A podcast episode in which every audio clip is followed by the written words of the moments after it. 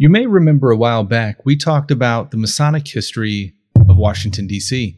Tonight, we're going to recap a little bit, but we're going to talk more specifically about Freemasonry and the White House. We have an excellent brother coming on this evening that's going to tell us all about that story and walk us through the fascinating history. So stick with us. We have an amazing episode lined up for you right after this on Historical Light.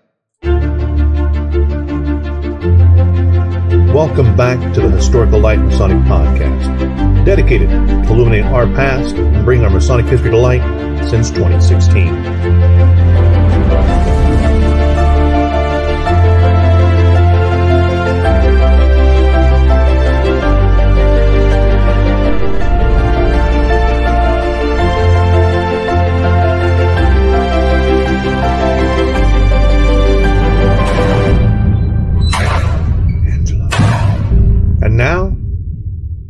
Enjoy the show. Good evening and welcome back to Historical Light, an independent Masonic show focused on the historical events and aspects within Freemasonry. I'm your host, Brother Alex Powers, and thrilled to have back with us once again, Brother Chris Ruli. How you doing, brother? Hey, Alex. How are you, brother? Not bad at all. It's total pleasure to have you back on the show, man. I had such a great time talking to you last time. You're a source of knowledge, and I hear you've got something hitting the market around this uh, this topic we're talking about tonight. Yeah, hit the market, uh, hitting the market. Uh, uh, we the the book, The White House and the Freemasons, was published through Macoy. We uh, got the initial print run done. We thought, okay, we'll get enough books to maybe last us till December, and uh, it the book got sold out in the first three weeks of I think it was September Fantastic. or early October. So we're waiting for the next batch to come in and to sell out again. So we'll see. That's amazing, brother. I'm so proud of you. So it Thank sounds you. like a few guys out there have realized you know what the heck you're talking about. well, I I haven't convinced everyone yet, but yeah, maybe one or two, maybe one or two brothers still worth convincing. Then perhaps by going on this podcast and talking with you, I'll convince maybe one or more people. Heck yeah, man. thrilled to have you on and more Thank thrilled you. to uh, dive into this topic with you. But for those that may have not caught the last episode with you, may not know you in person, shame on them. But can we get a little uh, backstory of who you are and your background in Freemasonry? Sure. My name is Chris Ruli. I am a Masonic historian, uh, researcher, and, and writer my focus is on early American Freemasonry, uh, with more of a more of a narrowed focus, perhaps even more of that on political sort of American Masonic political interaction, political theory, the White House, the presidents, um, politics, national, local politics in Washington D.C. I sort of run the gamut. I, I joke and say when I do presentations live or you know other presentations, I usually say we usually don't talk about politics and religion. And so my specialty is talking about Masonic politics and religion. So I, I love to talk about it, I love to discuss it. So uh, originally from New Jersey, came down to Washington, D.C., uh, joined Freemasonry through the District of Columbia, and uh, I'm a member of uh, Masonic bodies in Washington, D.C. and in Alexandria, Virginia. Fantastic. Yeah. So we usually uh, have a couple icebreakers to get to know you on a personal level, uh, cool. kind of touching in, and we did this last time you were on. But again, for those that may have not caught that and uh, or remembered, what is it that brought you into Freemasonry to start with? Did you have family history, or how did you come about this? I had a uh, music teacher back in high school who was a Mason. Didn't really know anything about it. Didn't uh, you know? It was at the time, I think um, if I if my memory serves me right, it was around the time when um, National Treasure, uh, the uh, the Dan Brown books were coming out, and so there was this big in this sort of confluence. People were, you know, Masonry seemed to be everywhere for a little bit, and so I I thought it was part of that wave, and so I asked him, you know, what's well, what I, I noticed was he would wear his Masonic ring only like once every, you know, the first Wednesday of, you know, and I, would had class with him every day. And so on the first week of Wednesdays or something, he would wear it and be like, what, what is that thing? And he told me it was about, you know, it's a Masonic ring. And I thought the worst. I was like, what does that mean? Is he part of the, some weird religion or cult or, you know, does, does he know? You know, and uh, so I got I, I asked him all these questions, and then you know over time he you know he was like, when you're ready, when you're older enough, when you when you you know when you're thinking about it, let me know. And so over time, I sort of went off, did my professional thing, came to DC, starting my new job. Didn't really know a lot of people, and through you know I was thinking about it, and I thought, oh, you know, I remember you know, Mr. So and so was talking about Freemasonry. I might as well look it up. And so I found a lodge in DC, started attending regular meetings, applied for membership, became a Mason, and then, you know, went on my way to, you know, my interest in Masonic research and history. So it, it all went, it all started through that process. That's fantastic. Yeah. You know, it, it makes me wonder because the part of the country that you live in is just yeah. overrun with so much powerful Masonic history. Yeah. I, I wonder, you know, the rest of us throughout the country, we we deal with this issue of masonry where people just like don't realize we exist. Do you guys have that issue in the DC area? I think because of popular culture, and I mean, I guess the book doesn't help because I'm I'm I'm sort of talking about and discussing these themes. But I think in popular culture, I think people see the District of Columbia as an inherently Masonic place. There's beautiful buildings. There's headquarters of national organizations like the Scottish Rite and the Order of the Eastern Star. There's the Alexandria Memorial across the river, you know, in Alexandria, uh, or the George Washington Masonic Memorial across in Alexandria. And so I think there's a, you know, people come from Masonic Week, for example. So there's just a lot of stuff that happens in the District of Columbia. And so um, I'm a little bit more prone to it. You see a lot of people. Uh, and, and also, you know, there are Masons that work in the government. There are Masons that are, you know, maybe they were Masons back in their states and now they moved to DC temporarily to work in the government or in the Pentagon or in politics. And so you sort of get this hodgepodge of different, you know, it's a transient town. Not a lot of people live in the town and then stay in DC, but right. you, you, sort of get a, a, good mix of different Masons that have been in the area and then are visiting. So it's it's certainly very active, I'd say. That's fantastic. Yeah, I, yeah, I did get the opportunity to go there once for uh, Brother Joe Martinez. Uh, yes Joe. installation into into the east out there. Um, but you know, especially being a history nerd, that's one of those towns you could spend a month in and still not see probably a third of the stuff. So oh yeah, oh yeah. I, I sort of always feel bad when people come into the district and it's a Thursday and they're like, "Hey, we're only here for the weekend." And I said, "Shoot, the House of the Temple is closed on the weekend on Fridays. You know, I wish yeah. you could come in." So I, I, I strongly urge anyone who's coming to DC to take a week or two before and just reach out to either the House of the Temple or the memorial staff over in Alexandria just to confirm, you know, that they're open and available to meet you. Most definitely, most definitely. You know, when we uh when we got in town there, we we got in on a Thursday and I believe mm. the temple was open that day and you know, I was like, "Oh, this is my one chance we're going to do yeah. it." And uh brother Brad Drew from Kentucky, if he's watching, buddy, it's because of you. He had texted me. He's like, hey man, don't don't go to the temple today. I'm getting in tomorrow and I want to go with you. I'm like, ah, perfect. Oh so no, with me? Yeah, exactly. Oh, no. We go down there Friday morning. We park like I don't know, a few blocks back, like 35 bucks for parking. Oh, yeah. all the way up there, closed. oh no. Dang it. Yeah but it was okay. Uh, my wife's from Ecuador, and she hopped on Google Maps when we found out that the uh, embassy of Ecuador is just down the street, and that was that was a really nice. cool tour to do while we were there. So cool. we made the best of it and saw some really cool stuff there. Yeah, and there's also, I mean, so much stuff to do in DC oh, yeah. outside of Masonry. So you know, I'm sure you know Smithsonian and all that fun stuff. Well, I want to give a quick thanks to everybody that's tuning in on the Facebook side and over on YouTube. We've got a bunch of live coming in. And of course, thank you to my wife, Yvette, for sharing this out, getting us in front of everyone on the groups.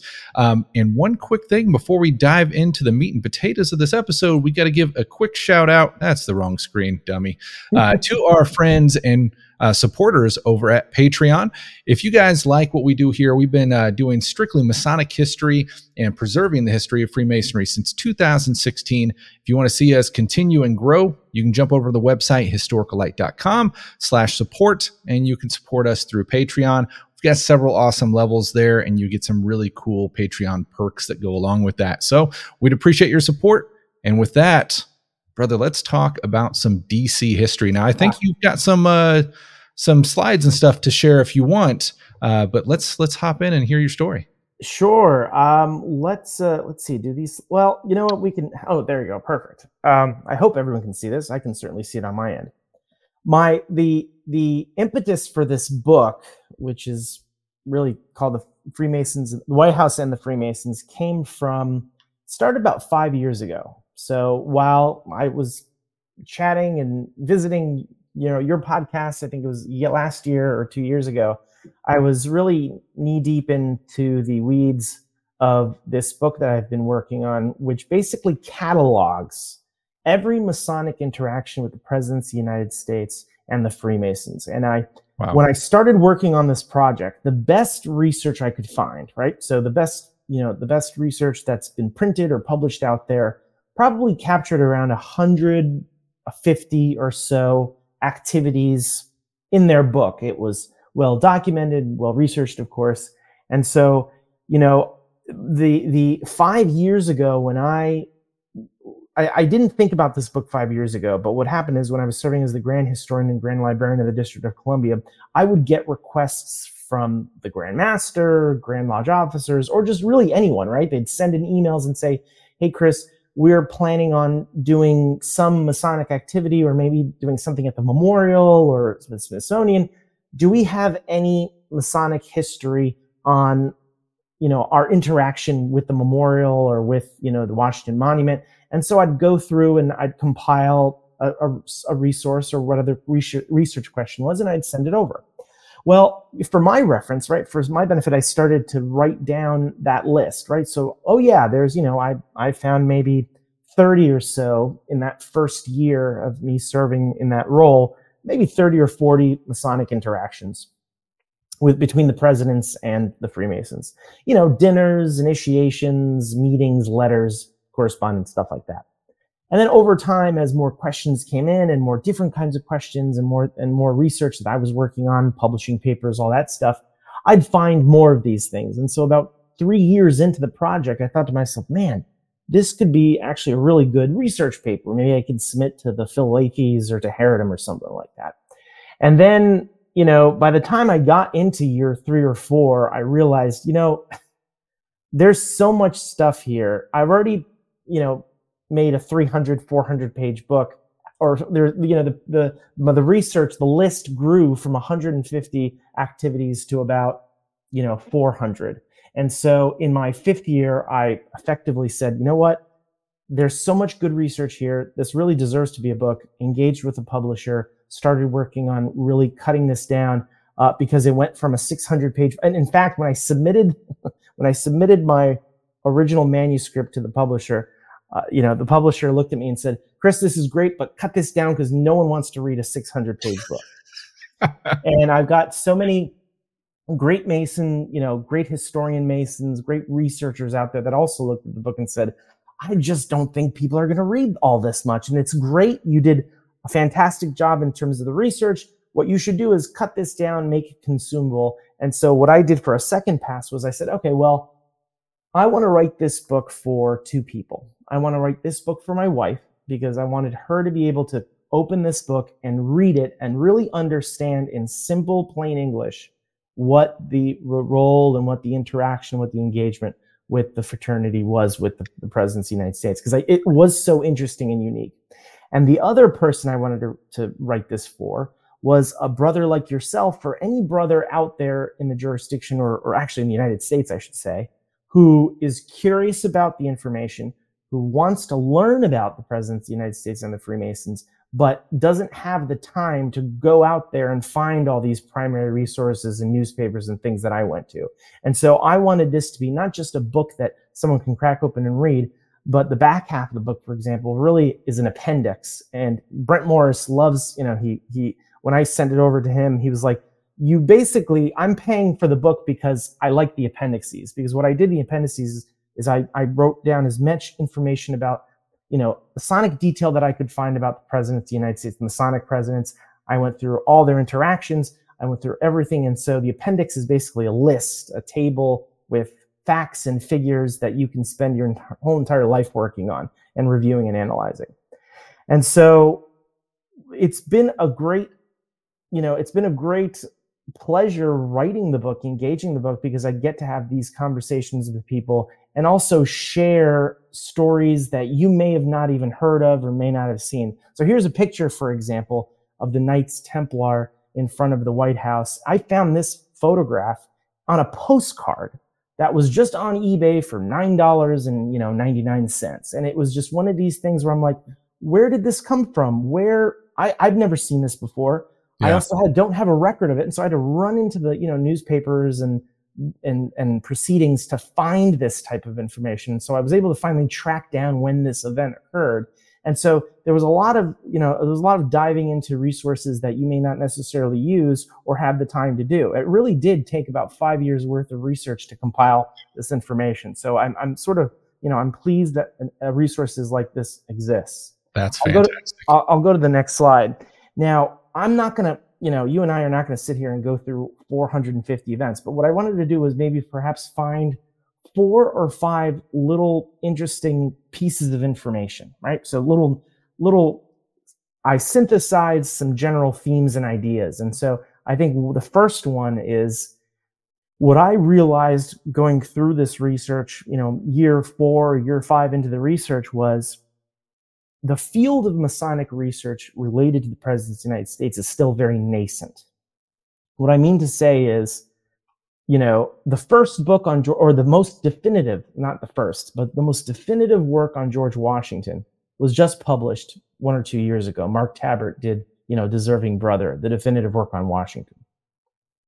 Washington's been dead for 200 plus years. You're telling me in 2022, you've just published the definitive work on Washington. I joke with Tabbert and everybody else that, well, I look forward to Teddy Roosevelt's definitive work on Freemasonry or someone working on Teddy Roosevelt's definitive work in 2075 or 2089, whenever, whenever exactly. that happens, right? Because, because that field of Masonic research, again, is just so nascent. You'd think the topic's been covered. You'd yeah. think every piece of this topic's been covered. In fact, you know, when I went to another presentation, there was a brother that slumped in his chair when he found out that the presentation that evening was me talking about the president. He goes, I've already seen everything associated with president. I don't, you know, here's another presentation on George Washington. I said, okay, well, let's go through this presentation and I guarantee you'll find something new that you haven't seen or, or, or experienced. And so one of, again, this idea that the, the, topic is so nascent that there's so much information that hasn't been covered. And so yeah. half of the interactions that I found, right? I told you the best interaction that I can find was 150 interactions already pre-published. Well, I got about 450. Uh, 40% of those have never been published in Masonic periodical, Masonic research, Masonic publication. They were in newspapers, they were in diaries, they were in correspondences. And so here's an example of a poster that I found in the Harry Truman Library that I, I got permission to republish. And so this is a poster that a brother wanted to give to Harry Truman during his years in office as president, or perhaps after his term of office. It doesn't technically say when he received it. Um, but this, I think, encapsulates some of the issues that I found while I was doing the research. First thing you'll notice, well, bear in mind, you know, obviously, um, Gerald Ford is not on this because Gerald Ford wasn't president yet. So that's the obvious, you know, problem. But look at the top two or top row. You'll have Washington, Jefferson, Madison, Monroe, and Jackson. Now, those are five brothers. Two of those individuals were never Masons. But the telephone game, this tradition or oral history of, oh, but of course Thomas Jefferson was a Mason because I read in a book somewhere or I saw it in a minute book somewhere that Thomas Jefferson participated in Masonic activities. James James Madison as well. There's they, there was a claim that James Madison was also a Mason. Here's the evidence to prove it. And and really, unfortunately, going through my research, you didn't I didn't find any evidence that Thomas Jefferson was a Freemason. I didn't find evidence that James Madison was a Freemason. What did I find? I found letters and discussion topics where Jefferson and Madison discussed Freemasonry, sure, but that didn't mean that they were Masons. In fact, Jefferson, there was the only reference to Jefferson being associated to Freemasonry was a historian was able to find get access to one of the lodge records of a lodge that was conducting a cornerstone laying ceremony in Virginia, where Thomas Jefferson participated as a, a former president of the United States. Now, the way the lodge secretary wrote it, he said, you know, the law, and I'm paraphrasing here, but the lodge opened, you know, opened its session, formed a procession, went to the site of the cornerstone ceremony, laid the cornerstone, and then the dignitaries and everyone else returned back to the lodge and closed down the lodge. And so the historian goes, aha, here's evidence of Thomas Jefferson returning back to the lodge hall yep. and closing the lodge hall with the Masons in the room. Now, to you, I'd say, okay, well, that's not really evidence that Thomas Jefferson was a Mason. And in fact, the way that other Masons corresponded with presidents, for example, you know, so for example, George Washington, when someone engaged with George Washington, they often said honorable or, you know, respected or his excellency and brother. Well, there's no mention of Freemasonry in Thomas Jefferson's exchanges with other Masons. Prominent Masons as well. You'd think that these prominent men would know that Thomas Jefferson was a Mason. There's a theory or a claim that he was initiated in France. No record of it. Mm. But these other historians played the telephone game. Well, well, he may have not been a Mason, but if he were a Mason, he was probably raised here. And then that over time, that story evolves to, well, this historian claims that he was initiated here. Now, he didn't say that, but the telephone game plays. And so that was one of the issues that I was dealing with conducting this research. You go, if you go online right, well, I hope you don't go online right now, but later on after this podcast, go online, type in Freemasonry and the President's of the United States, and you will find maybe 40% of those records are incomplete, incorrect, or are just providing you not even relevant information. They make claims that these people are so and so. And so that was one of the major issues. And I know Tabbert also experienced this when he was creating his Washington book, where there were pl- like dozens and dozens of iterations of these stories that we basically I could not include in the book because I couldn't sure. verify them. So that that was one of those issues. Well, I think yeah, you know, as you put it there, like with the telephone game, masonry. Yeah it's still guilty of it to this day. But I mean, you Absolutely. think generations of guilt that we have there. Masons love their history. Yes. And, and, they like to embellish a little bit. And yeah. yeah. you go from one meeting to another, and well, this guy said this, and yeah, we we've uh we've claimed a lot of history. yeah, Alex, I, I've I've been in a meeting where I'm doing my presentation, and after the presentation, a really well mannered brother comes up to me and says, Brother, really, thank you so much. This was a great presentation. Now, you mentioned Thomas Jefferson. Well, wait a minute. There's a document in a French library somewhere The time, and I said, show me the document. I'm 100%. happy to, yep. you know, I'm happy to remember that's that's how Masonic research should be. Just like any academic research, I provide some insights. I provide some, you know, uh, uh, uh, something to work on and to review, and then someone else can take it and modify it and change it and advance the field. But right now, if we don't have these records, if we don't make, you know, there's also the claim about Lincoln. Well, Lincoln's petition is being held in a safe somewhere in, you know, in in in, in some lodge. Great. Show us the petition. It's been a hundred years. Show right. me this petition, this glorious signed petition that's never been submitted. Show me it. I'd love to see it and I'd love to understand more about it. But until then, I can't use that as evidence to claim that Lincoln sure. was a Mason. You know? For sure. Yeah. You know, we, have had so many of these, well, especially going into our, our modern era here, uh, yeah. It, it's Google or nothing, right? And everyone that wants to do research is, well, let me look it up real quick. And if there's sure. not a, quick, ready uh, resource, well, we either embellish or it didn't exist. That's right.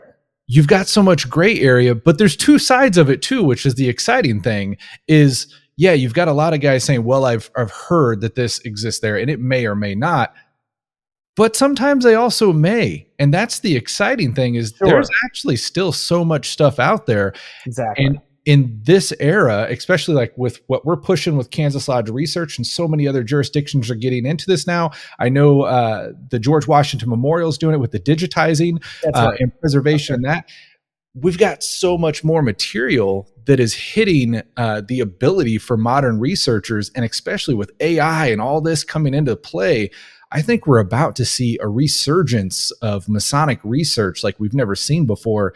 And I think it's going to be exciting for the truthful dots that we're going to see connect. That's uh, right. Once, you know, with brothers like you that are diving in, it's going to be amazing to really see the the grand picture that comes out of it all. Yeah, and I, I'll even tell you what, brother Alex. In fact, I think because of COVID, what COVID did was it forced presidential libraries and a lot of these government agencies to really push stuff and put stuff online and digitize right. stuff. And so, one of the key things that I mentioned in my book, in my introduction, as well as the research that I was doing, was I went through every single presidential library and I pulled anything associated to Freemasonry in those presidential libraries. And many of those libraries are now moving towards digitizing these records. And so if a Mason, if a, not, excuse me, if a, if a president, I jokingly say, if a president spat on a Mason and it was recorded somewhere in a presidential library, I probably have it recorded, written down somewhere because I went through every single presidential library to the point where I think some of those librarians don't even want to see me anymore or hear or receive an email from me anymore because I've bothered them so much about it. But that's the point. The point is to pull these resources from primary sources. Yeah. So t- take take another you know example for for, for you know um, George Washington. The letters of George Washington are printed in you know or not printed transcribed excuse me online. You can go through them yourself you can dive through them. And so one of the things that i was doing because everything is online that you can go and research it i, I really wanted to attack the question of what was george washington's legacy. Now mark tabbert will tell you and, and mark and i agree with mark tabbert to a certain extent that it's his val it's george washington's values it's his principles the way that he led his life as well as how he conducted himself in public that makes him a man that we should respect and venerate. Completely understand. That does not answer the question what was george washington's contribution to freemasonry? Here's my belief that what is george washington's contribution to freemasonry. I believe that if the first president of the united states was not a freemason we may have seen a different version. You know, it's like the Marvel where you have different timelines. I think the timeline would have branched off and we'd have seen a different. I, we would have seen a different type of Freemasonry in the public. If John Adams, who did not like yeah. Freemasonry, was not was be, became elected first president of the United States, I think we might have seen Masonry relegated to something else. I, I can't. Obviously, there's no way of telling what it is. That's an interesting thought, though. Here's my here's my rationale how do you how do you you are the you're the first president of the United States. How do you engage with a fraternity or a social group like the Freemasons when you've never set up the standards for being president, right? You are president. You are setting up, you're setting the precedent, you are setting the standard for how you engage with them. So Washington was very smart in that he engaged with them respectfully. He yeah. acknowledged the good things that he did. Sure, you can you can there's a list of all the activities that Washington participated in could fit on one page. But, but the point of it is that I give George Washington credit where I believe his contribution to Freemasonry was that he gave it respect. He found opportunities to participate in the public. So, for example, if you've never had a cornerstone laying ceremony and invited the president, how would you know? What is the process? What sure. is the process to speaking to a president, writing to a president about Freemasonry? What is the what is the etiquette and protocol about laying a cornerstone or inviting the president to attend? What do you talk about? How do you talk about? Where does he sit? Where does he stand? Does he participate? Does he wear an apron as president of the United States? All these things Washington set as a standard. And then Masons and non Masons after that continued that standard or continued that precedent. Well, be, why? Because George Washington did it. And then, like you said, over time, it went from, well, George Washington and James Monroe and, uh, you know, President Roosevelt and FDR, they did all these things. That's why we do these things. That's, right. that's the reason. It, we went from, we don't know what's going on. We don't know how to set the standard because we've never had a president before. So how does a lodge engage with a president if you've never had a president? To here's what George Washington did. Here's how he engaged. Here's the precedent that he set and then here's how we all engage with the presidents moving forward. That's one of the reasons why when Masons reached out to the president, they wrote, you know, Your Excellency and brother, or, you know, and there's hundreds of those types of letters where, right. hundreds, excuse me, dozens of those types of letters where we know that Masons engage with the president. That's the format that they used. That format is replicated with other Masonic presidents. That format is the reason why Masons went back to the presidents and said, hey, by the way, we engage with your predecessors as Freemasons. We'd love to have an opportunity to come visit the White House and do these things. And then that's one of the reasons why they were allowed to come back or, or the White House was amenable to bringing them and participate in Masonic activities. So I think what is Washington's contribution? His contribution is he set the standard for how he engages with the fraternity. What does the fraternity do? On our end, we value, we venerate, we support, we idolize, we bring him into the fold and say he was a great Mason and a great man because of his virtues. Those are two different things. Those are two different distinctions, if, if you get my meaning. Sure. Yeah. No, that, that's a fantastic point. I, I'm actually really glad you mentioned that and kind of set back uh, because you know I, I, fell victim with the the modern interpretation of Washington and looking at you know okay outside of the the major you know public ceremonies you know he really wasn't all that active of a Mason and that's you know how we judge Masons today how active are you but that line you put right there if Washington wasn't a Mason what route would have Masonry taken in the Correct. United States from that I've never looked at it from that perspective.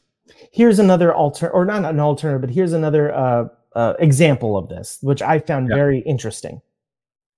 John Adams, vice president, then becomes president of the United States.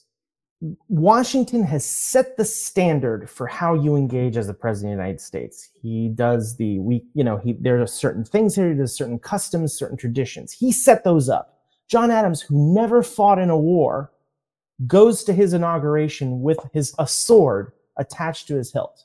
Why would he do that? His reasoning, well, George Washington did it and came to his inauguration with a sword, so I'm going to do it as well. These are the types of things that he set as standard. John Adams would never be caught dead in military or engage with the military, but because George Washington did it, he thought it was appropriate for the president and commander in chief to also do that as well.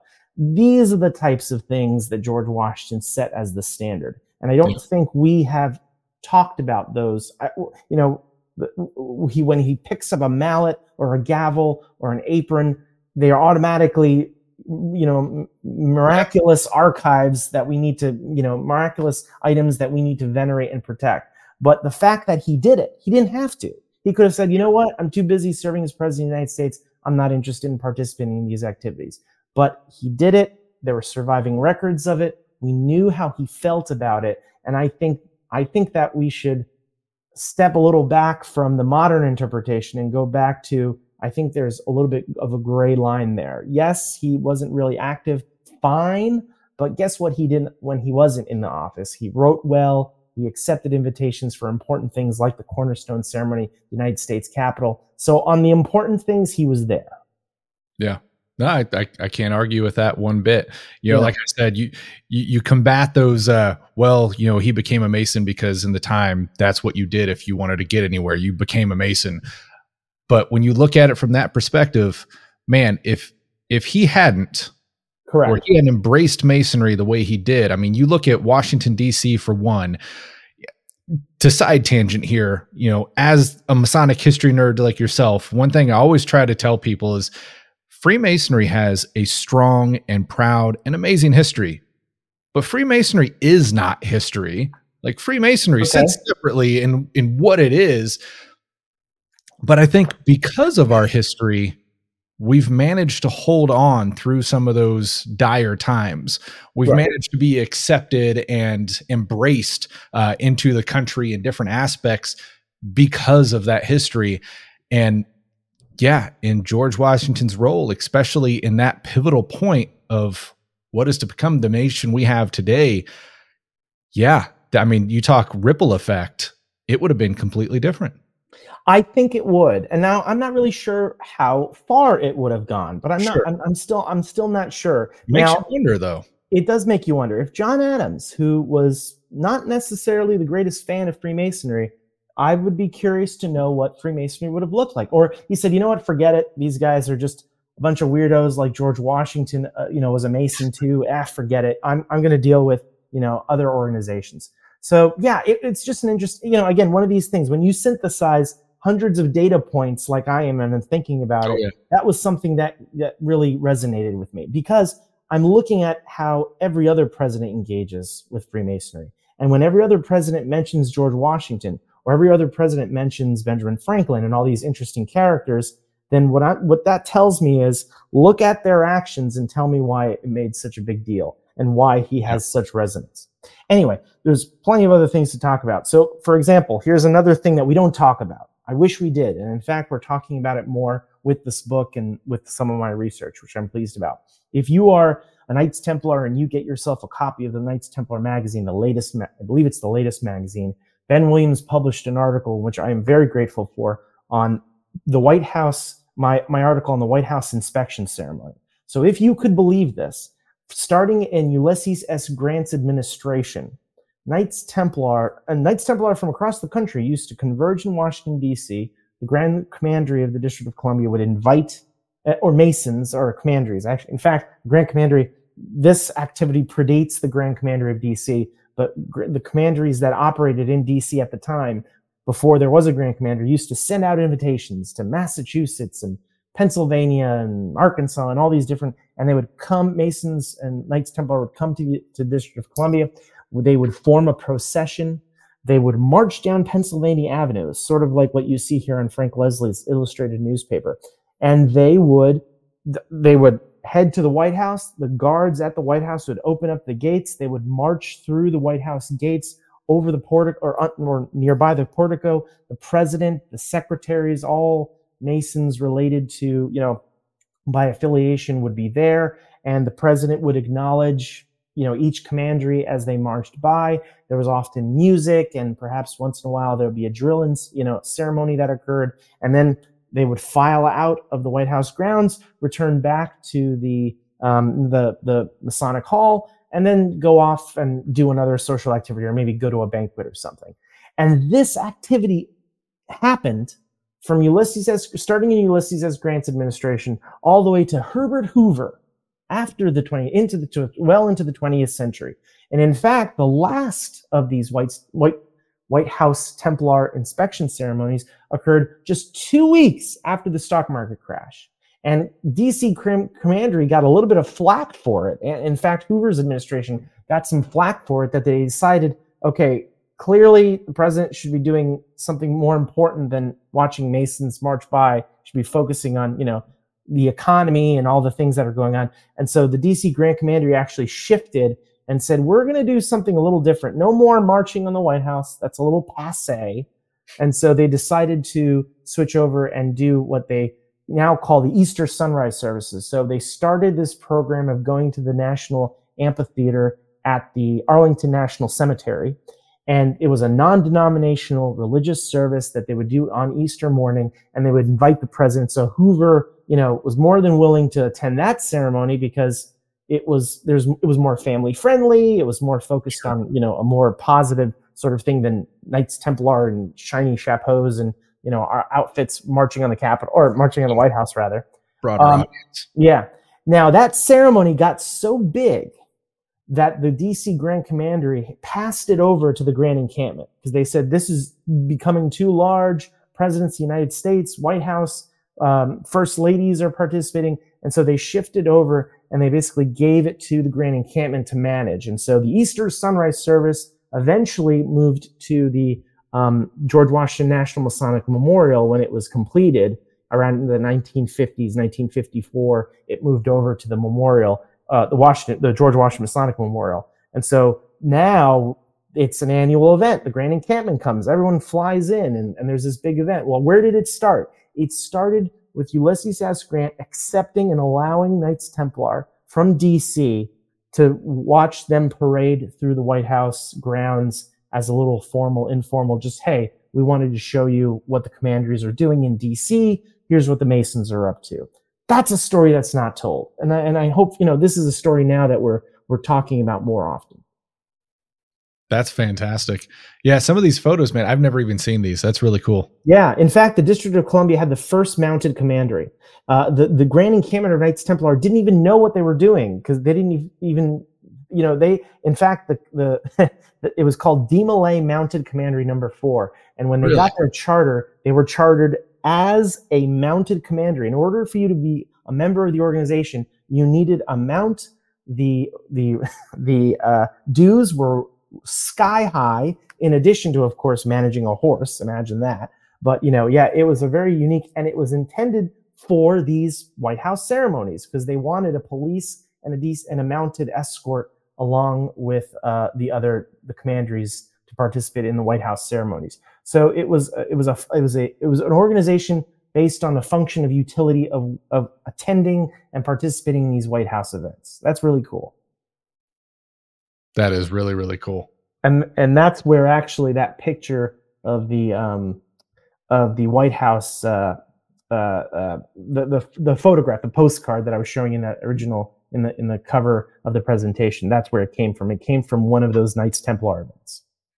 Awesome. So Yeah. now you mentioned this being a uh, a national or an annual event, I should say. Mhm. Or it was it was routine. It wasn't really annual, but Okay. at least once or twice in an administration they would participate in this event. So is this something that still takes place today? And if Well, so, the does the Knights president Templar- still come out for it? the Easter sunrise service is absolutely something that uh, occurs every year. Um, but a president has, I don't think a president's attended the Easter sunrise service since Harry Truman, I believe. Mm, actually, you know what? No. It might be even earlier.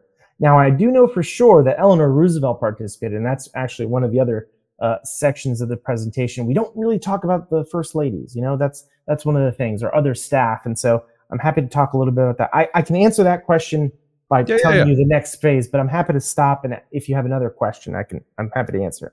Nope, nope. Just a general curiosity. I'll let you roll. Yep, sure. So um, I'll answer that part in a second. So one of the things that I also discovered, which I really found very interesting and, and certainly something that we don't talk about, starting in it was um, Calvin Calvin Coolidge's administration. Uh, Calvin Coolidge opened up the House, the White House, to press conferences. Now, the press and reporters were open and, and engaged with the president certainly way before that.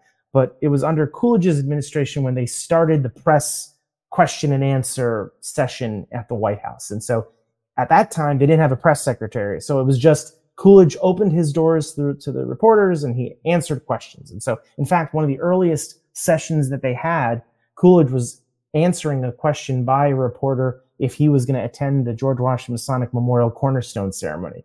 Um, and so, you know, that was a fun little thing to find in the earliest records of the Coolidge administration.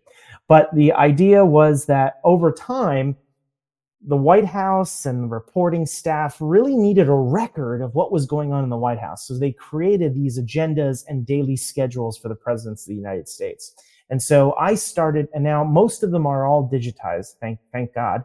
And so I went through all of these calendars and agendas, and I said, well, certainly if a Freemason participated in, you know, an activity, um, then we can find it in the agendas or in the daily schedules. And so here's one of my favorites. It's a um, during the last weeks of Gerald Ford's administration, from 1150 to 1224. Knights, uh, not excuse me, not Knights Templar. The Grand Commander of DC and the Grand Council of DC, Royal Arch groups, visited the White House. They went to the Teddy Roosevelt room. They opened up a, a, a you know a session of the Grand Chapter and the Grand Council. They walked across the hallway to the Oval Office. They arranged the Oval Office in a way that was you know conducive to initiate the president, and they initiated the president into Freemasonry. Well, not just Freemasonry, but York Rite. So in the Royal Arch and the, the Cryptic Council. Now, if you look there, 1150 to 1224, that's about 34 minutes. Now, I know people are talking, c- complaining about one day conferrals. Imagine a 35 minute conferral, and you're the president of the United States and you're in the Oval Office. Not a bad way to do it. And so, this was the photograph that reporters took after the uh, ceremony. Reporters were obviously not allowed in the room during the initiation, but they took a photograph, a group photograph with the president afterwards. And I always just like this little story, you know, that that that they did this. And so I went in and went through the Grand Chapter and Grand Commandery records to, uh, to try to find out uh, what happened that day. And so this is that's how I know the story. But the records are there. You can find these agendas all online, and you can find Masonic activities where, you know, a state representative, for example, her her husband was a Freemason, and they were having a really tight campaign. You know, one of those midterm elections, and so as part of the campaign, they brought the the Grand Master of the state over for a photo op because he was, you know, a Republican, and they wanted to make sure that you know he was supported in his state. So it was one of these sort of you know things. Over time, Freemasonry became political. It became seen as like, hey, you know, especially in, in Gerald Ford's administration, they really tried to make sure that you know that, that we tried to use our Masonic assets appropriately to engage in politics. We don't talk about it. It's one of those things that happened. It's one of those unfortunate things that happened, but it certainly did happen. That is fascinating. 34 minutes. 34 minutes. Can't beat that. And that's Royal Arch and Cryptic Council. So good lord. Yeah. And it's great if it's just a it's certainly a photograph of the time. You can see the, the style. Oh, yeah. But it's just it's just wild. I wish I were there. You know, wouldn't it be, wouldn't it be crazy to participate? And so these are members of the Grand uh, Chapter, Grand Council, and all the way on the very, very right end uh, of this picture is Marvin Fowler. And if you're familiar with the Allied Masonic degrees and the Royal Order of Scotland, Marvin Fowler was in charge of those organizations. In fact, he was the provincial grand provincial grand master of the Royal Order of Scotland for 30 or something years. And so wow. that's Marvin Fowler on the right. Now, at this time, he was serving as the secretary slash, I think it was secretary treasurer of the George Washington Masonic National Memorial. And so that was, he was there representing DC and the memorial. A nice photo, anyway.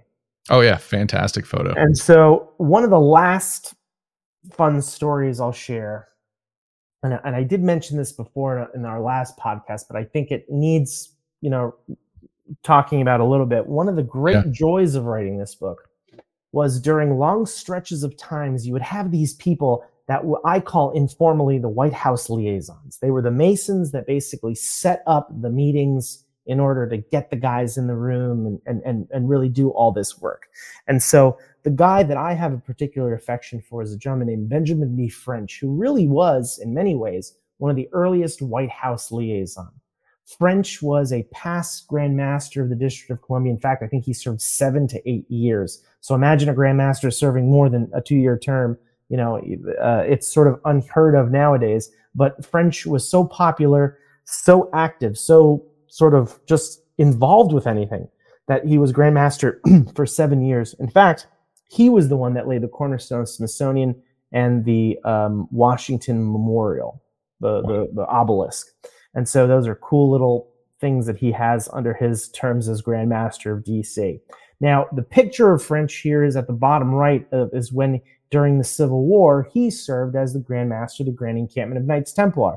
During the entire administration for the fir- for the for the 6 years he was in office, he did it before the Civil War and it concluded in his term at the end of the Civil War. So he was the Civil War Grand Master. Um, and one of the cool things about serving as the Grand Master at the time, his official role during the Lincoln administration was he was the Commissioner of Public Buildings. And in fact, he finds out that he was or he got the job as Commissioner of Public Buildings. So in his diary, which by the way is at the, at the Library of Congress, I'm actually working on digitizing and, and, and pulling out all of his Masonic activities. By the way, he's the one, this guy, Benjamin B. French, is the one that gets Albert Pike his parole. If French didn't get his parole, then Pike would have been just a random guy and well not really random he was still the uh, grand commander of the supreme council but he would have been stuck in canada and and you know in legal in terrible legal troubles. But it was albert pike uh, it was benjamin french who got albert pike his commission. It was also benjamin french who initiated albert pike into the knights templar in washington commandery that commandery one of those commanderies that was marching on the white house and so, you know, Pike learned a lot about the Knights Templar through um, Benjamin B. French. Nevertheless, Benjamin B. French, the day he found out, he goes to the White House. Lincoln, you know, is there waiting for him. Mr. President, you know, is there an opportunity, you know, to serve in, in your administration? You know, I was the I was the marshal of your inauguration parade. Um, I was the, you know, I'm the head of the Republican Party in the in the in Washington D.C. Is there anything I can do, you know, in your administration? And, and Lincoln knew that French had previously served as the commissioner of public buildings in a, in a different administration. And so, well, he thought, well, you know, Mr. French, I think there might be an option for you here. I think I've got one or two jobs for you, but you got to give me a little bit more time because this morning I just, I just received word that Southern troops attacked Fort Sumter. And so, kicking off what would eventually become the Civil War. And so, I find a little bit of when I was going through his diary, there was a little bit of an excitement in the air when I get to the chapter where French meets General Anderson, the guy who was at Fort Sumter at the White House. Anderson survives the bombardment. He comes to D.C. He has a state formal dinner with with Lincoln, and uh, you know French is in the room. He's sitting next to Mary Todd Lincoln in the dining hall or in the dining room, and they're having these great conversations. And after dinner, they're sitting in the parlor, you know, perhaps drinks and a cigar. And here's what French writes in his diary: I was pleased to hear that General Anderson was a Royal Arch Mason and he's interested in joining the Knights Templar. This is what French writes in his journal, not it was such an amazing experience and he was telling us all about, you know, Fort Sumter. He wrote that, that he took that time out of his, you know, that was what he focused on, in other words. He focused on Freemasonry. He focused on the interest. He focused on Anderson being a Royal Arch Mason and interested in joining the Knights Templar. That's what he saved for you know, for posterity. And I just love that little story about French. Now, what I'm showing you in this picture right here is actually a picture of um, famous Gettysburg Address. In fact, the the guy who spoke before Lincoln, Everett Everett Everett, what a great name, Reverend, spoke for two hours. Now, French was there because he was invited by Lincoln to participate in the Gettysburg Address or in the Gettysburg dedication ceremony as a marshal. And in fact, I'm not sure if you can see my my um, my mouse here, but if you go about five or six people to your right of Lincoln, if you know where Lincoln's sitting, you'll see French with his little sash. French uh, contributed a song that was sung, the song that was sung during the dedication.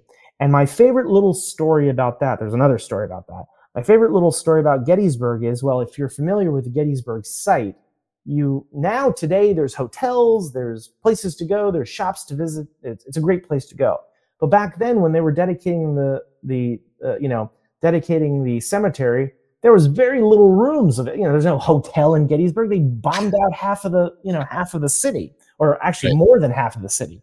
And so french was so relieved that he had he was able to lean on a Masonic contact to find a warm bed to sleep the night during the trip because there were wow. so many people coming into town. He didn't have he didn't know anyone, but he was able to get secure a, just a, a bed to sleep in that night before the event because a Mason was able to help him out. And in fact, that Mason's house was right next door to the head of the committee that was inviting Lincoln to come over. And so there was this great story in the journal where Lincoln didn't also have a place to stay. So he stayed with the guy who invited him. And then they all went next door and hung out with French in that Mason's, the old Mason's house. And they just chatted away. And in the evening, he writes that, you know, as we were going to bed, I could hear the distance out in the outside. There were chanters, carolers outside singing for the president in French out his door. What a great little story. Wow. And it was because of Freemasonry. Freemasonry brought those, you know, guys together. Um, see, these are the types of stories we don't talk about, you know, about these guys in the White House that served as these sort of liaisons to bring people in. Um, and so there's plenty more stuff on, on French in the book, but I think he highlighted to me, you know, this idea of Freemasonry up in front of center. People knew about Freemasonry. He was very active and he, w- he wasn't shy about his affiliation, you know, as, as a, as a guy working in the White House, as a Grand Master Grand of Knights Templar. He was not shy about his, uh, you know, affiliation. Uh, in fact, later on, he would be the one that starts bringing in the Scottish Rite. The Supreme Council often visited the White House during biennial sessions. He was the one that helped set it up during, with Andrew Johnson. Um, in fact, Benjamin French was the one that initiated Andrew Johnson into the Scottish Rite degrees, to 32nd, uh, at the White House. It was a private ceremony he had dinner with another with another SGIG because French at the time became the SGIG of DC. I, I, suspect it's because Albert Pike wanted to thank him for all he did, um, and so he became SGIG of DC. And so, you know, French has this great legacy in, in the District of Columbia. Not a lot of people know about it, so it, it was one of the great joys to write about French in the book and and have other people like yourself learn more about French. That is fascinating. You yeah. know, one one aspect I gotta stress to people out there, like listening to you, going through your research and actually reading through the diaries. Yeah. If you guys out there get the chance, don't just read the like typed up version. Go find the scans of yeah. diaries, uh, whether it's these situations or just any Masonic diary or any historical diary read from their own handwriting yes. there's nothing else like it you you right. get this i you mentioned the odd connection there and it sparked with me because i felt that it's weird yeah you do not get that connection any other way go read these guys actual yeah. handwritings and it, it just comes to life in a special way I will say, I don't think I've ever ever mentioned this, but I, I took a couple days off of work to go to the Library of Congress to to do some research on French's diary because his papers, his work is all there. Um, and going through it, I did get a little emotional after the end of his diary when he died because he he wrote all the way up till his death, and, I, and yeah. it was because I just read this guy and I, I sort of felt like I was intimately aware of his life and his most interesting, so interesting Masonic activities. I mean, he was one of the most well-known Masons in the, in the country. Yeah. He and and the fact that he just had such a curious life. There's oh, we went off and saw Charles Dickens, like the real Charles Dickens at a play, and then the next thing he goes, well, and then I ran off to the you know to the Masonic Hall to to do some you know work and to do some business as a past Grand Master of DC. Like he intertwined Freemasonry so well. He found a way of intertwining it so well, where he brought prestige and respect to the craft, but also then did it for good things. He engaged with the White House. He engaged on these charitable efforts. He, you know, was one of the first people to support Abraham Lincoln and move over. You know, he he at the time he was so disassociated or disinterested in the Democrats that you know he thought maybe Lincoln and the Republican Party has a good thing going here about freeing the slaves, and he was very vitriolically anti-slavery to the right. point where he was really annoyed and, and, and, you know, and he also, one of the things was so miraculous, I guess, to me, was he played so well with former anti-Masons. You'd think mm-hmm. that some of these anti-Masons, like William Seward, who was Lincoln's Secretary of State, William Seward and Benjamin French were good friends. William Seward started his career trying to get rid of the anti-Masons. And here he is with Benjamin French. They're taking a train up to Massachusetts to attend a cornerstone laying ceremony of, of, the Grand Lodge of Massachusetts. I mean, those are the kinds of things that you see in this diary. And I just found it so cool and interesting. And I did get a little emotional after his death. I was like, man, this guy had such a lived a great yeah. life, you know? I, I don't I don't doubt that one bit. And that's why I'm saying like transcripts are amazing yeah. But, but if you can find the scans and actually read a person's handwriting, it, it adds in this like level of life. And yes.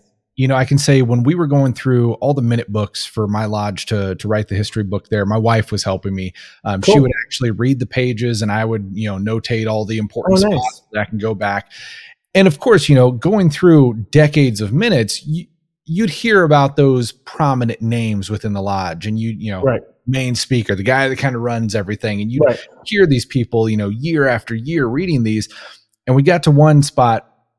I think it was one of the Hayden brothers, which the Hayden family is uh, still active in the lodge today, but oh, this, you know, generations back. Uh, but we got to the part where, you know, got ill with cancer and then they announced that he had passed away and my wife just burst into tears and it caught me off guard but it was like yeah, yeah. We're, we've just gone through this guy's entire life. I mean, we went from reading when he was initiated, and then you know getting to the point where the lodge reports his death, and it's it's real on a different level. It is. It is. And I'm so glad you mentioned that because I think I think we don't do enough work digitizing records. Like now, sure, I'm in DC. There's a lot of Masonic stuff, fine, but to me, one of the things I, I'm sort of excited about is learning all these other lodges. Every other lodge is just as important as any DC lodges. And it has its own history. It has its own interesting thing. You know, the members of your lodge, for example, or any brother that's listening to this presentation, could have been the founders of a town or state senators or or even senators or even congressmen or and mayors and they had such interesting lives they conducted such interesting work and so to me digitizing that stuff is so important to get it out there to get it in front of other people, to get it in front of future generations who may take it, compile something with it, and give it to a historical society or a state historical society, or partner with you know a historical society to share this information. And that's, by the way, how you get involved in the community. You know, historical societies would love to get your information or love to get. Now, I'm not saying that in a in a sort of negative context. I meant there's opportunities where we can share this information. Go, oh, you're so and so lived here forever. They may not know that they he was a Mason and then he contributed all this charity and all this relief work. And so I think there it opens up so many opportunities. Most definitely. There there's so much in there. You know, that's why with Kansas Lodge Research, we we've uh, had the opportunity to kind of spark this through a bunch of jurisdictions, but we're sending these kits out, lodges are digitizing, but within that, it's becoming OCR content searchable and then we're building this database and hopefully in the future we'll be able to take our database and databases from brothers in massachusetts and dc yeah. and link those so then you can go from a content search look up a name or a, a, subject matter and you start getting hits from all across the country. And at that point we will see masonic education be able to connect the dots like never before. I mean think about political figures that may have traveled around or right. you know, members that you know worked in the white house that you know impacted this or that that happened to come to gardner or something like that. Exactly. uh, stuff like that you would never have the opportunity to connect those dots before. And it's coming. It's coming fast but we have to do the work to make it possible. Agreed. Well my brother we're at the top of the hour which we typically do a traditional toast. I was going to see if you would offer up a cool. toast and then we'll have some final words. Hmm traditional toast. Okay well uh why don't we do to a toast to those brothers and uh, their families who served the White House, served the government, and found ways of engaging with Freemasons. So, to a toast to those brothers. To those brothers. I love it. Cheers. Cheers. That is fantastic, brother. I have learned so much from you this evening. It's you're one of those guys I could definitely talk to for hours on end, and we would just, you know, be at the tip of the conversation for sure. Yes. Well, can, if there's an opportunity to come to Kansas and do a lodge research presentation, I'm not going to say no. How about that? You got to make it happen. We've got to. well, I need to know, man. How can we get a hold of this book? So uh, I hope you can share a link. So if you go on chrisruli.com, that's the easiest way to go because that'll take you to purchase the book. But I did share a link with you, brother Alex, that you're more than welcome to share. Uh, and you can purchase it online. You can purchase it through Amazon. You can purchase it through the Macoy website. There is another special link though that if you use that link, um, th- you can like submit autograph instructions, and I'll sign your book, and then it'll be mailed out to you. So if you're Lovely. interested in that, if anyone wants an autograph copy, I'm happy to facilitate that as well. We will make sure to get that link in the show notes. Uh, I will definitely be grabbing a copy. I cannot wait to dig through it. I've got a nerdy question though. Sure, please. So in the very beginning of this, you were kind of a jerk and you teased me a at jerk. the fact, yes, a jerk, because you cut down this amazing, you said like five to 600 page document. Ah, uh, yes, the Ruli cut. Yeah. Yes, so for, no... for, for absurd nerds like myself, will there ever be a uncut version released? Well, here's the thing. What I did do was the so what I did do is I included all those notes and things in the bibliography. So if you want to go see the full transaction, you know, so for example, the cornerstone laying the cornerstone laying ceremony for the Washington Monument, there was like three or four pages in the newspaper. I transcribed it all. I put it on the page you know, we had to cut that whole thing down to a paragraph. So if you go into the newspaper, you can find the original. I, I send you a link to it so you can, or uh, you know, the, the reference to it so you can go find the original and read the original. Love it. So the, I'm not sure the 600. There's so many other projects that I'm working on right now, so I can. I'm happy yep. to give you a tease and let you know that my publisher is already working on book number two, which is a similar type of book. It's on the Marquis de Lafayette. Lafayette yes. came to the United States in 1824, 1825. I can tell you right now, the best research on all of Masonic activities for Lafayette maybe captured about 15 Masonic activities. I found 60, and I'm compiling oh. them all into a good book. And so, to commemorate Lafayette's arrival in the United States next year, which will be his 200th anniversary, the bicentennial, we are uh, we are trying to get the book out so people can learn more about the Marquis Lafayette and his activities. It's great stuff. That is fantastic, brother. It has been an immense pleasure. And I cannot wait to read this book and hear about that future one. And maybe we can twist your arm a little bit and get you back on the show to talk about that subject matter when you deem that time fit. Yes, absolutely. Thank you, Alex. And thank you, as always, for what you're doing for your podcast. Uh, it's very popular. I see all the Patreon stuff happening. So you do certainly one of the best podcasts around on the topic. And I'm always pleased that you allow me to join your uh, great podcast. So thank you. Pleasures, pleasures all mine, brother. It has been a thrill with you this evening. Please tell your family hello. Tell them thank you for letting us steal you away for a little bit. Uh, with that, brother, I can't wait to chat again with you soon. Thank you, everybody, for joining in live. And until next time, keep preserving the history of Freemasonry. We'll see you later.